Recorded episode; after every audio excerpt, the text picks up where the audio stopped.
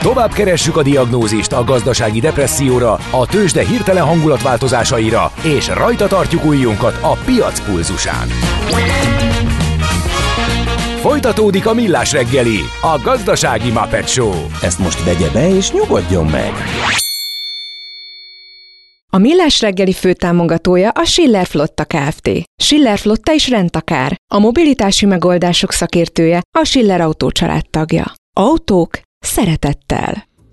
Jó reggelt kívánunk mindenkinek, 9 óra 10 perc van, folytatódik a Millás reggeli itt a Rádió Café 98.0-án, március 22-én Ács Gáborral. És Kántor Endrével és a hallgatókkal 0636 98 0 98 0 azt mondja a kedves hallgatónk, hogy csatlakozom a zenei paletta szélesítő e, méltatáshoz, e, és egy megkérdezte, hogy 8.47-kor az milyen szám? Sajnos fülben hallgatva nem tudom felismerni. Mi volt 8.47-kor? 8.47-kor, várjál, megnézzük. Menjünk vissza, már vissza, megnézzük. Ja, az ah, Italian Secret Italian Service Secret volt. Service. Igen, igen, igen. Not the same.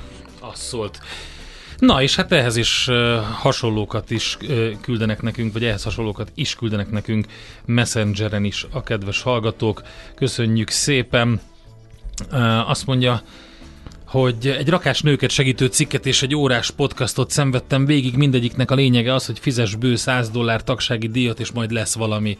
Hát ezek a programok azért, amik, amikről szó volt dobbantó, meg holnap is a Womenture, amiről szó lesz, azok nem ilyenek. Itt nagyon fontos az, hogy hogy milyen mentorokkal találkozol, az, hogy milyen közegbe kerülsz, az, hogy egy jó kontaktlistád lesz, tehát hogy egy picit e, ugye ez a, ez a kapcsolatépítés is a lényege ezeknek a programoknak, úgyhogy érdemes egy picit elmerülni ezekben, amikor személyesen ott kell lenni, és mentorálnak, segítenek, sokat beszélgetnek, tehát ezek nem egy órás podcastek.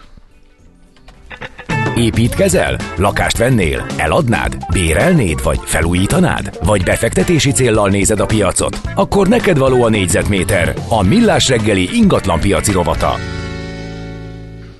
Mégpedig Balla Ákossal, a Balla ingatlan tulajdonos ügyvezetőjével. Jó reggelt, szervusz! Jó reggelt kívánok, sziasztok, és köszöntöm a kedves hallgatókat. Hát kérem szépen, azt ö, ö, ha olvassuk, hogy írjátok, hogy meglepő változás történt Budapest és agglomerációjának ingatlan piacán. Hát mi, mi, a, mi a meglepetés? Nem az, hogy csökken a lakosság és mennek ki az emberek? Vagy mi, mi történik? Ez idáig nem meglepetés, hiszen ugye ez zajlott az elmúlt azt szoktuk mondani, hogy 10 évben, de valójában, ha visszanézünk, ez már 20-21 nehány uh-huh. éve zajlik, hiszen egyébként ugye a KSH-nak a méréseit, hogyha most nézzük, ugye azok ugye most is csökkenést mutatnak, de korábban is csökkenést mutattak, de ugye 10-20 év alapján hogy érdemes megnézni, hogy milyen változások történtek, hogy az elmúlt 10-20 évben milyen változások történtek. Egyrészt ugye a lakos szám csökken, lakosság szám csökken, másrészt érdemes egy kicsit jobban megnézni a számokat, és megvizsgálni, hogy melyik korosztály csökkent, illetve ugye főleg ugye a gyermekek száma mennyire csökken, és itt ugye egyértelműen tetten érhető az, hogy a fiatalok, gyermeket vállalók mentek ki inkább ugye a budapesti lakótelepekről, kerületi lakásokból inkább ugye a, a, a zöldbe, az agglomerációba, aminek nagyjából ugye a logikája az, hogy ott ugyanazért az összegért, mint Budapesten, kétszer akkor életteret kapott, másfélszer kétszer akkor életteret kapott. Ez mikor jött? Mákos, bocsáss meg, ez mikor volt érvényes ez a kétszeres? Ez nagyjából az elmúlt tíz évre összességében Aha. igaz. De viszont az elmúlt, hát inkább azt mondom, hogy az elmúlt tíz évből az elmúlt két-három évvel ezelőtti időszak. Aha, igaz, tehát a nagy, ára, nagy ingatlan árabbanás olyan... második felére már nem. Pontosan. Ezek az ügyfelek kompromisszumokat kötöttek, tehát az is igaz, hogy nem ugyanazt a kényelmet, komfortot, közlekedési lehetőséget kapta meg. Tehát kiment az agglomerációba, nyert mondjuk ezzel egy óriási életteret, vagy egy lakásáráért egy családi házat kapott, de adott esetben 50 perc, egy órányi utazási idővel többet vállalt azért, hogy beérjen mondjuk a budapesti munkahelyre. Az, aki az agglomerációban talált magának munkát, vagy mondjuk országos területet lát el mondjuk valamilyen gépjárművel közlekedő munkában, akkor ez nem feltétlenül érinti őt negatívan, de aki továbbra is visszajár budapesti munkahelyre dolgozni, az egészen biztos, hogy azért szenvedés gondolkodik azon, hogy jó-e ez a lehetőség neki. Az elmúlt két-három évben ugye a változás az az történt, az volt, hogy nagyon nagyot ugrottak az agglomerációs ingatlanárak, és fölzárkoztak Budapest mellé. Ezt úgy kell elképzelni, hogy például mondjuk Dunakeszit hoznám példának, aminek az ingatlan árai a kertvárosban a negyedik kerülettel, tehát a szomszédos utcahatáros budapesti kerülettel egyforma négyzetméter árak vagy ingatlanárak vannak, tehát már nincs egy markáns ár különbség, ami érdemes kimenni az agglomerációba, miközben ott van továbbra is az a hátrány, hogy azért nehéz bejutni a fővárosba, és ezt látjuk most fordulóponton, vagy legalábbis egy, egy megtorpanásnál ezt a helyzetet, hiszen az agglomerációban ma jelentősen csökkent a kereslet, minden más budapesti kerületnél vagy országos helyzetnél nagyobb a visszaesést érzékelünk az agglomerációban a keresletben. Innen ugye kettő ö, irányba mehet a fordulat, az egyik az, hogy visszaáramlás következik be, és elkezdenek az emberek visszaköltözni Budapestre, a másik az, hogy az agglomerációnak meg kell teremteni azt az árelőnyt, amivel továbbra is kicsalogatja, vagy ott maradásra bírja a, a lakosságát, de egy biztos, hogy nem fordulhat az elő, hogy továbbra is összeértek a budapesti árak az agglomerációs árakkal, és, és ennek ellenére attraktív lesz ugye az agglomeráció. Um, van egy jó pár dolog ezzel kapcsolatban, ami nagyon fontos és érdekes. Szerintem kezdjük az első dolog, hogy definiáljuk, hogy mi az agglomeráció, és hogy mi vonatkozik ide.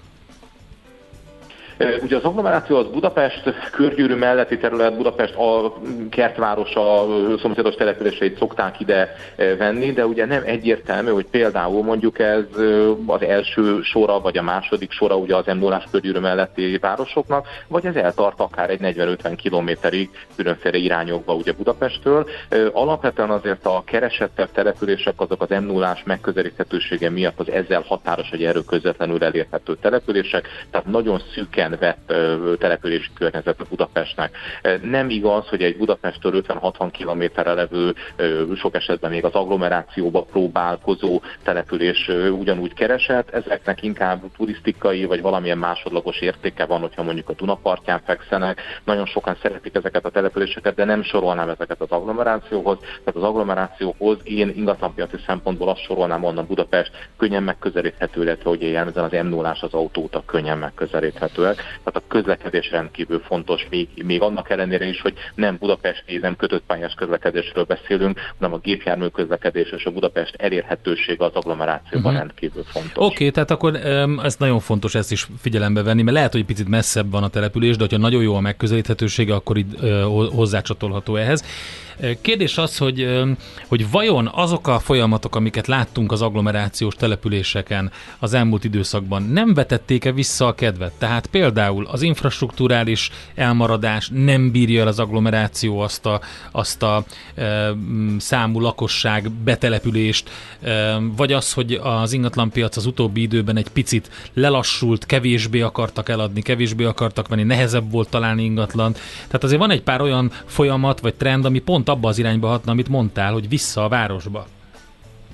Ugye az infrastruktúra hiányossága alatt jellemzően ugye inkább a közlekedési infrastruktúrát és például az oktatást szoktuk hát kiemelni. oktatás, víz, ugye, víz is akár most már hozzátartozik. És ugye a víz több... ugye az, mhm. ami most már egyébként valóban ugye olyan szinten nem tudott ugye fejlődni a vízhálózat, tehát vannak olyan agglomerációs települések, ahol bizonyos napszakokban alig jön víz a csapból, vagy figyelni kell arra, hogy mely, mikor zuhanyzunk, és fél egy órával előbb vagy később nagyobb víznyomás van, ami egy budapesti lakásban nem szokott előfordulni például. Ezekkel nem szembesülnek az ügyfelek a vásárlás előtt, ezért én egyébként azt szoktam mondani, hogy ha agglomerációban nézzünk ingatlant, akkor még véletlenül sem úgy tegyük ezt, hogy szombat délután, amikor ugye nem, nem járnak az autók az úton, kimegyünk, megnézzük minden szép, minden jó, körbenézzük, Aha. megveszük az ingatlan, hanem én azt szoktam javasolni, hogy nézzük meg azt az életvitelt, amit folytatni fogunk majd az agglomerációba kiköltözve, tehát próbáljunk meg hétfő reggel bejönni autóval a fővárosba, mint ahogyan ezt majd egy ott ö, történő 10-20 éve eltöltött lakás. Study tourt kell csinálni? Tenni. Tehát, hogy mondjuk, mondjuk kimenni egy hétvégére valahova, ugye, ott kibérelni valamit, és ott, ott egy kicsit így megnézni, milyen a hétvége, és utána hétfőn megpróbálni visszajönni a városba. Hétfőn megpróbálni, vagy kimenni hétfőn hajnalban, és ugye abban a napszakban, tehát a saját életritmusunkat megpróbálni Aha, élni. Okay. Aki mondjuk home office-ban dolgozik, máshogy jár dolgozni, más az időbeosztása, lehet, hogy passzol. Tehát nem szeretném ezzel csökkenteni az agglomerációnak mm-hmm. a népszerűségét, hanem azt szeretném föl, arra szeretném fölhívni a figyelmet, hogy nézzük meg azt, hogy a mi életvitelünknek, a gyermekenk iskolába járásának, a mi munkahelyre járásunknak, stb. mennyire felel meg az agglomeráció. Akinek betegsége van, tehát jellemzően kórházba egészségügyi létesítménybe kell, hogy járjon, nézzen meg az ottani infrastruktúrális lehetőségeket ebben a tekintetben, miközben ez nem biztos, hogy érint mindenkit például, tehát nincsenek az agglomerációban kórházak, de ez nem is feltétlenül szükséges mindenkinek, de az idősebb korosztály számára, aki esetleg betegségekben inkább érintett, ez a fontos szempont. Tehát nagyon fontos, hogy ne csak úgy elképzeljük, vagy ne csak egy ilyen nagyon megnyerő szombat délutáni napsütéses madárcsicsergős időben beleszeressünk egy adott ingatlanba, hanem nézzük meg azt, hogy az ingatlan környezete milyen megközelíthetősége, milyen infrastruktúrális ellátottsága, milyen. Kérdezzük meg az iskola helyzetet akár, tehát egyébként ö, akár ö, szemeljünk ki egy iskolát, és nézzük meg azt, hogy ott vajon van-e felvétel, hány fővel mennek a, az iskolák. Déli agglomerációban például 30-34 fővel mennek az osztályok egy adott iskolában, ami nem annyira hatékony, tehát azért ugye lássuk be, 34 gyermeket tanítani sokkal nehezebb, mint 24-25 hát meg, a Igen, meg ez eltart egy ideig ez az időszak, amíg az általánosba ül a csemetet, de aztán utána ki kell onnan robbantani, és akkor mi történik? Akkor jön egy nagy meglepetés, hogy akkor most autóval kell vinni gimibe, vagy felső tagozatba, vagy ő el tud menni magától busszal, vonattal? Tehát az is érdekes azért. Igen, ugye ezek azok a felelősségteljes döntések, amiket szülőként is, városlakóként, közlekedőként, dolgozó emberként meg kell, hogy tegyük, és ezeket kell összehasonlítanunk azzal, hogy vajon olcsón vagy drágán kapunk egy ingatlan. De mondom, nem szeretnék csak rosszat mm, mondani okay. az agglomerációról, hogy itt is vannak gimnáziumok, jó nevű gimnáziumok, jó működő dolgok. Egészen egyszerűen azt kell, hogy mondjam, hogy van, akinek ez passzol az életvételéhez, és van, aki nem Igen. fogja magát jól érezni, és ezért kell egy picit körbetekintőbbnek mm, Figyelj, most uh, eddig is voltak ilyen kis kisebb hullámok a nagy általános trenden belül, amikor volt egy picit ilyen visszaköltözős jelleg, így főleg a már nem is tudom melyik időszakban, de hogy rémlik, hogy voltak ilyenek a nagy megatrendben, ami mondjuk 20 éves, és a kiköltözésről szól alapvetően. Tehát azt mondod, hogy most lehet egy rövidebb időszakra ilyen, hogy Budapest népszerűbbé válik, és nem annyira az agglomerációs, az árakban is ez majd érvényesül, de hosszabb távon továbbra is inkább a kiköltözés dominál? Jól értettem? Én most a jövőben az oda-visszaköltözést várom, tehát lesznek, akik egyre inkább Budapesthez húznak különféle indokok és mhm. érvek alapján, amiket elmondtam, és lesz, aki helyettük fog jönni. Ahhoz, hogy ez gyorsuljon, és ez a forgás, oda-vissza forgás gyorsabban menjen, az egészen biztos, hogy egy picit esniük kell az áraknak, ettől lesz attraktívabb az agglomeráció, illetve hogyha nincsen kereslet, akkor mással nem tud reagálni a piac, az árakkal kell, hogy reagáljon erre, és én arra számítok, hogy lesznek, akik inkább beköltöznek a városba, és inkább kiköltöznek a belvárosból vagy tehát, belső kerületekből, tehát oda kiegyenlített fognak meg bekövetkezni. Kiegyenlített lesz. Aha. És ugye ne, azt is figyelembe kell vennünk, hogy most ugye itt beszélünk 10-20 éves folyamatokról, de 10-20 év alatt nagyon sok minden változott a fővárosban is. Tehát a belváros az átalakult inkább turisztikai attrakcióvá, mint egy valós lakókörnyezeté, vagy egyre kevesebben akarnak ö, ugye életvitelszeren, vagy hosszú távon, vagy családosan bent lakni a belvárosban. Tehát ez inkább turizmushoz, Airbnb-hez, fiatalok lakhatásához, kollégiumszerű lakhatáshoz kezdett el például hasonlítani. Nincsen ezzel gond, ez egy átalakulás, és azt gondolom, hogy ebben szépen meg kell mindenki találja a helyét, és ugye ezek a mozgások ugye szépen lassan beindítják uh-huh. újból a piacot, mert most sajnos nagyon áll az egész piac. Egy nagyon rövid piaci áttekintést akkor, hogy tegyünk Kamá Dunakeszi felé, mentünk ki a városból, és összenőtt mondjuk Budapesttel, hasonló árak vannak Dunakeszinek és a fővároshoz, a városhatárhoz közeli része. Ez mennyire kezd el csökkenteni? Tehát elmegyünk mondjuk Gödön át Vácig, akkor uh, hogyan és milyen mértékben csökkennek ott a négyzetméterek, illetve hol volt a legnagyobb a növekedés az agglomerációban az elmúlt években, mint árakban? Dunakeszit hoztam az előbb példának, és ez egy magas árazású terület igazából, tehát itt volt a legnagyobb a növekedés, és itt vannak a legmagasabb mm. árak, és ahogyan megyünk Dunakeszitől kifelé, tehát ugye az a Göld Vác irányába jelentősen csökkennek az árak, de egyébként ugye például már, hogyha a déli agglomerációt nézzük, akkor itt sem igaz az, hogy egy az egyben lennének ugye az ingatlan árak, de mondjuk csökkent az az ár rés, ami ugye az elmúlt 10-20 évben megfigyel, megfigyelhető volt, tehát közelebb esett, ezt nagyjából azt mondom, hogy korábban egy lakás vagy háznak az aránya, hogyha kettő-három volt, akkor ez most már másfél-kettőre csökkent például egy budapesti lakás vagy egy, egy, egy, egy, egy vidéki ház mm-hmm. vonatkozásában. Tehát az arányszámok mindenféleképpen változtak, de a legmagasabban árazott például ugye ebben a nagyon közvetlen környezetben Dunakeszi környéke és Szentendre környéke például, illetve ugye a déli dél-budai agglomerációban vannak még olyan kis gyöngyszemek, kis települések, ahol egyébként nagyon-nagyon magas ingatlanárak vannak és nagyon jó működő ingatlan piac van. Itt ugye például akár ugye Budaörs, Biatorvágy, mint a nagyobb városok, de akár ugye a kisebb városok közül, például ugye Budakeszi, Págy ugyanúgy egy nagyon jól működő ingatlanpiac, de ugyanúgy küzdik az agglomerációs betegségekkel, tehát nagyon nehéz onnan bejutni, uh-huh. ugyanúgy az iskola helyzet azért ugye nagyon leszűkíti azoknak az iskoláknak a körét, amit a fiatalok el tudnak érni szülői segítség vagy gépjárművel való közlekedés nélkül.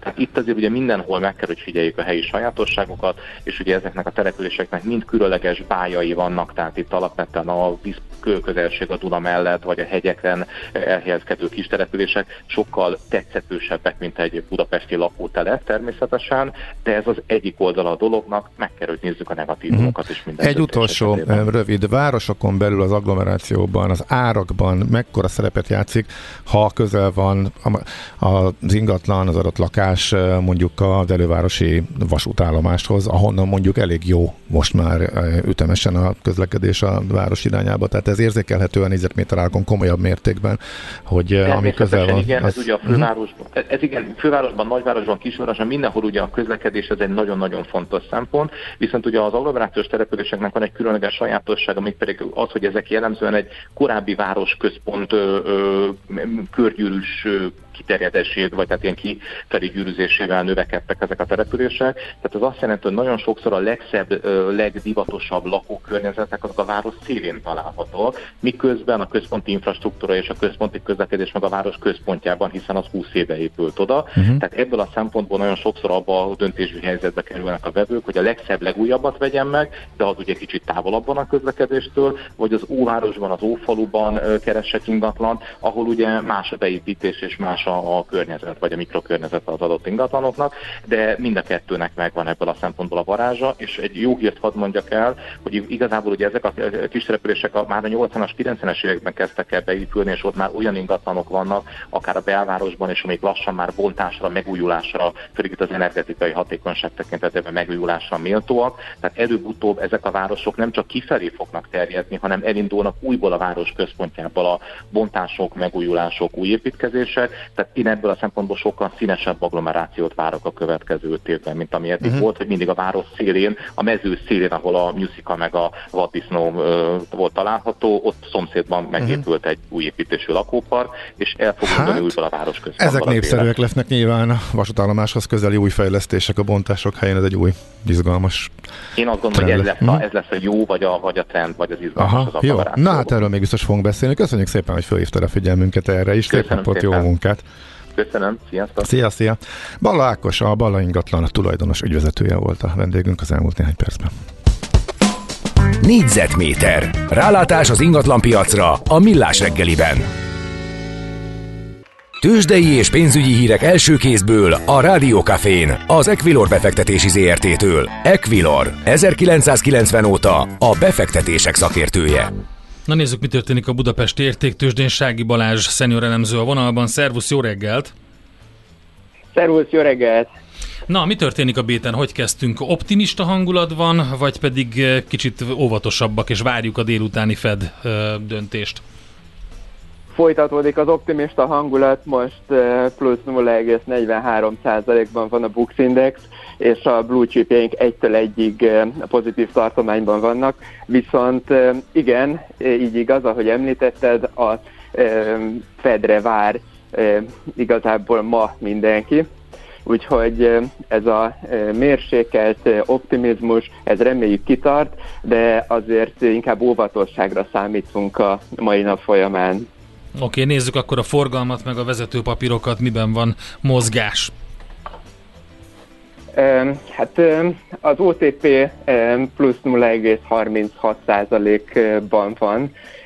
Ugye szokás szerint az OTP-ben van a legnagyobb forgalom, de igazából az átlagosnak mondható 434 millió, amit éppen, éppen most látunk.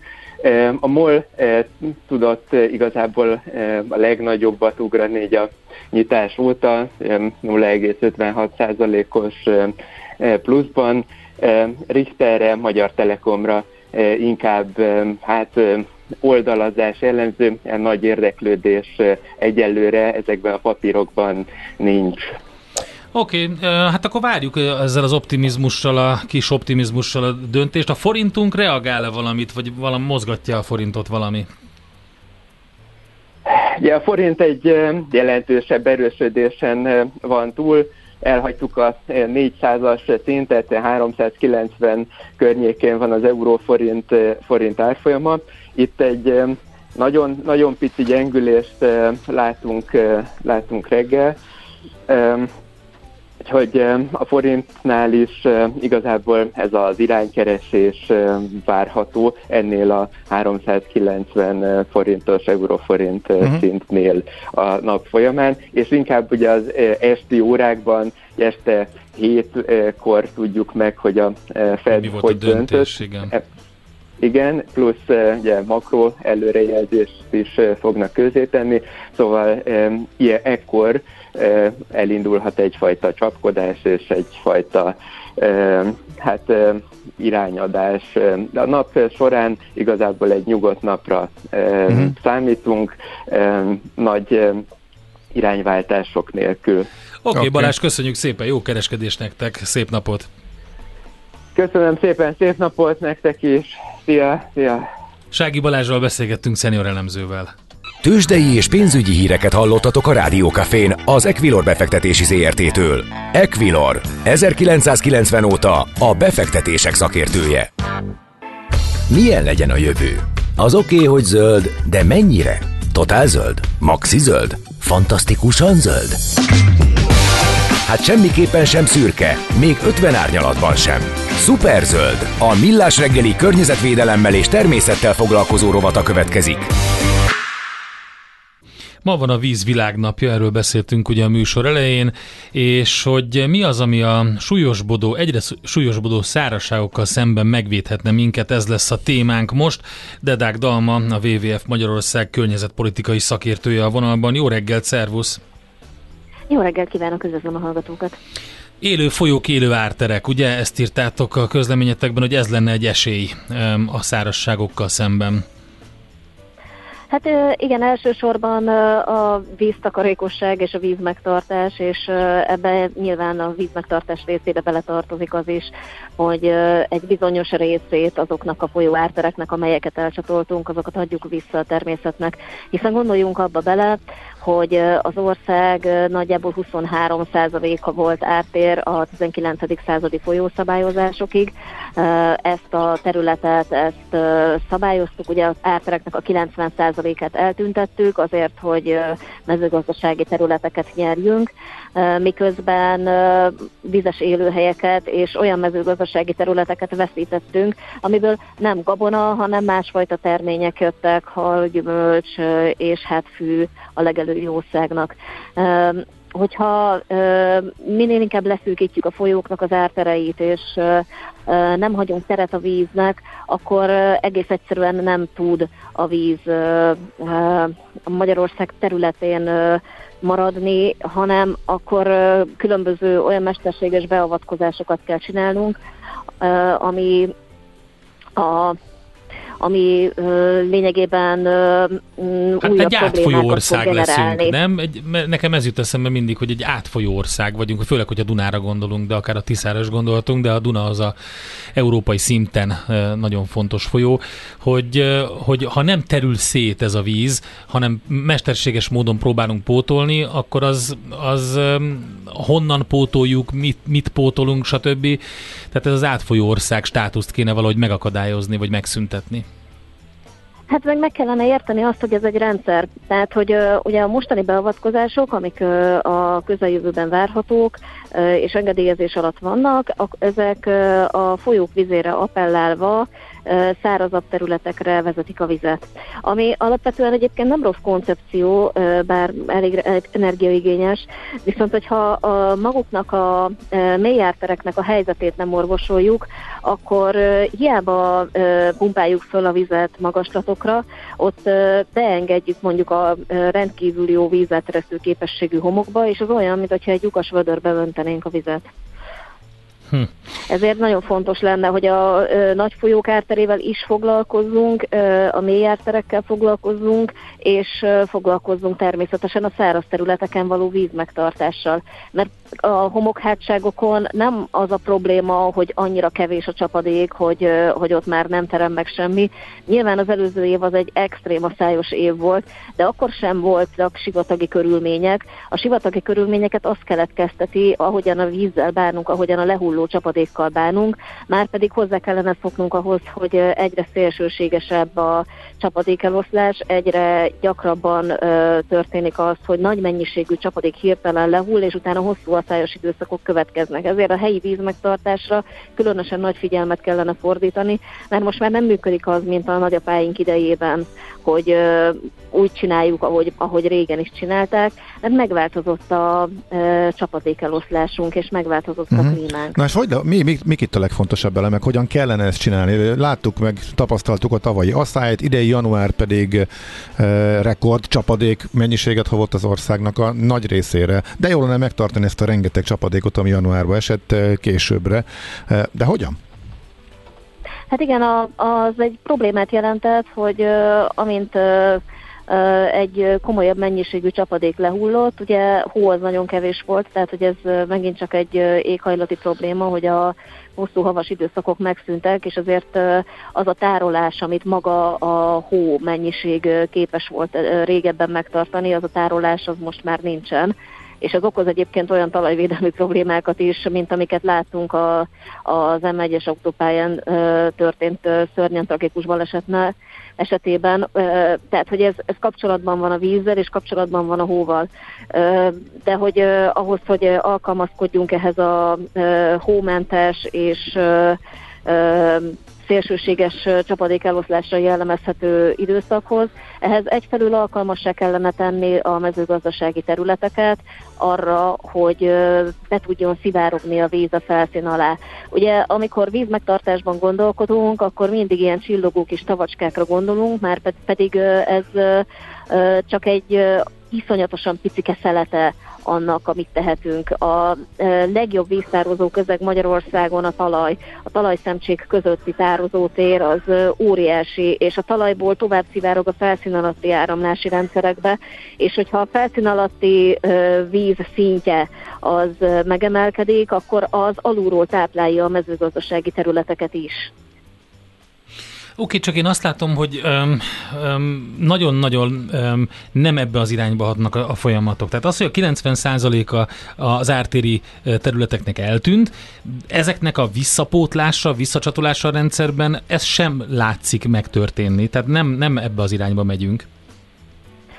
A Tiszamenti uh, nagy árvízcsúcs csökkentő tárolók, azok uh, alapvetően uh, ezt a célt szolgálnák. A probléma az azzal van, hogy uh, uh, ugye azzal, hogy uh, úgymond területet nyertünk az árterek elcsatolásával, keletkezett egy olyan birtokszerkezet, amihez hát sem politikailag, sem humánus okokból nem igazán akarunk hozzányúlni, és ez teljesen érthető is, hiszen hogyha egy ember az egész életét arra tette föl, hogy műveljen egy földet, azt nem szívesen adja vissza a víznek. Itt az lenne a feladat, hogy segítsük azokat a gazdálkodókat, akik egy egyébként mondjuk szántóföldi gazdálkodásra alkalmatlan mélyártéri területen próbálnak gazdálkodni, azzal, hogy az átállását az ártéri gazdálkodásra támogatjuk, és megélhetést is adunk hosszú távon számára. Ez egy hosszú átmenet, tehát hogy ezt nem úgy kell elképzelni, hogy egyik pillanatról a másikra történik egy ilyen döntés. Lehet persze ilyet is csak azt úgy hívják, hogy diktatúra, hanem uh, úgy kell elképzelni, hogy azokkal az emberekkel, akik a tájban élnek, közösen kialakítva, közösen megértve a problémákat, uh, egy uh, olyan vízbarát rendszert alakítunk ki, ahol uh, senkinek az érdekei nem sérülnek olyan mértékben, ami elfogadhatatlan. Hát, a proféta beszéljen belőled. Én azt azért a WWF oldalát, hogyha böngészi az ember, akkor lát egy csomó mindent, terveket, elképzeléseket, programokat, úgyhogy mi próbálunk segíteni azzal, hogy egy kicsit hangot adunk ennek az egésznek. De ma nagyon szépen köszönjük. Nagyon szépen köszönöm a lehetőséget, hogy elmondhattam. Dedák Dalmával beszélgettünk, szervusz a WWF Magyarország környezetpolitikai szakértőjével. A Millás reggeli környezetvédelemmel és természettel foglalkozó rovata hangzott el. Superzöld! Hogy a jövő ne szürke, hanem zöld legyen. Oké? Okay? A stúdióban Maja Fehér Marian, jó reggel, szia! Jó reggel, sziasztok! Mi lesz utánunk? A pont jókor. Jó, ezt direkt nem akartam lelőni, mert a Miálovics András minden egyes alkalommal úgy csinál, mint hogy ez egy akkora újdonság lenne, hogy ez a, hogy megjött Marian, pont jókor van itt, tényleg. De szerintem ez nagyon-nagyon kedves tőle. Így kedves tőle? Igen. Jó, akkor bocsánat. Gyermeki lelkesedés. De Mihál- látod, te is csináltad Mihálovics most. és a kedvesség az így egy, egy oximoron szerintem. Nem igaz. Nem igaz. Meg kell védenem. Nagyon határozottan megvédted álca. és egyben. Jó, oké. Okay. Igen. Azzal, köz, azzal csalogat oda, és hátul ott van a kezében a bunkó. Nagyon, nagyon is meg kell védenem. Kifejezetten, kifejezetten azt gondolom, amikor vele csináltam interjút, azon beszélgettem, vagy azon gondolkodtam, hogy ahogy beszélgetünk, és tényleg egy nagy, magas, mackó ember, Igen. és határozott véleménye van egy csomósz, ugye hallom az adásban, hogy ő, igazából ő a leghangosabb köztetek szerintem. Próbálnánk megszólalni mellette, így és, van. És hogy közben meg annyi érzékenység van benne. Mit? igen, persze. igen. De látom, Van. hogy nagyon, nagyon Nem, átéreztétek. ez a határozott hangos külső, meg a kéreg, ezt a puha belsőt álcázza, vagy Nagyon takarja. kedves. Igen, igen. Egy Úgyhogy- gumi, igazából ő egy gumimaci. Ennek szerintem most nagyon örül. Hogy, el, hogy végül is ide jutottunk. Nem, ő egy Majd gladiátor. megkapjuk, megkapjuk még tőle. Ő egy gladiátor. Én ezt Na tudom jó. mondani. Na, jó. Nem Na, ő lesz. Kik Nem, jönnek nem, hozzád? ő már volt, Ő igen. már volt. 10 órakor jön a napembere, dr. Buda László pszichiáter, és az ultrarövid terápiás módszeréről beszélgetünk, ami gyors, mély, hatékony, és egy ilyen egyéni konzultációs módszer, és egy, hát ugye nagyon rímel arra, hogy milyen időket élünk.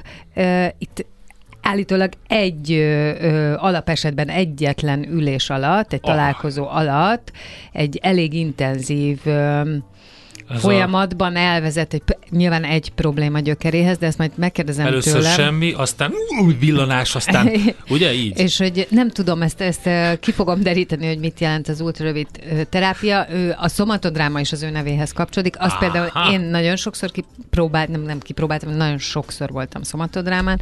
Az egy nagyon hatékony módszer. Kíváncsi vagyok, hogy ez az ultrarövid miről szól. És hogyan hat. Ja, igen, ma ilyen Izgalmasan lelki nap hangzik. van, és akkor utána, ma szerda van, igen.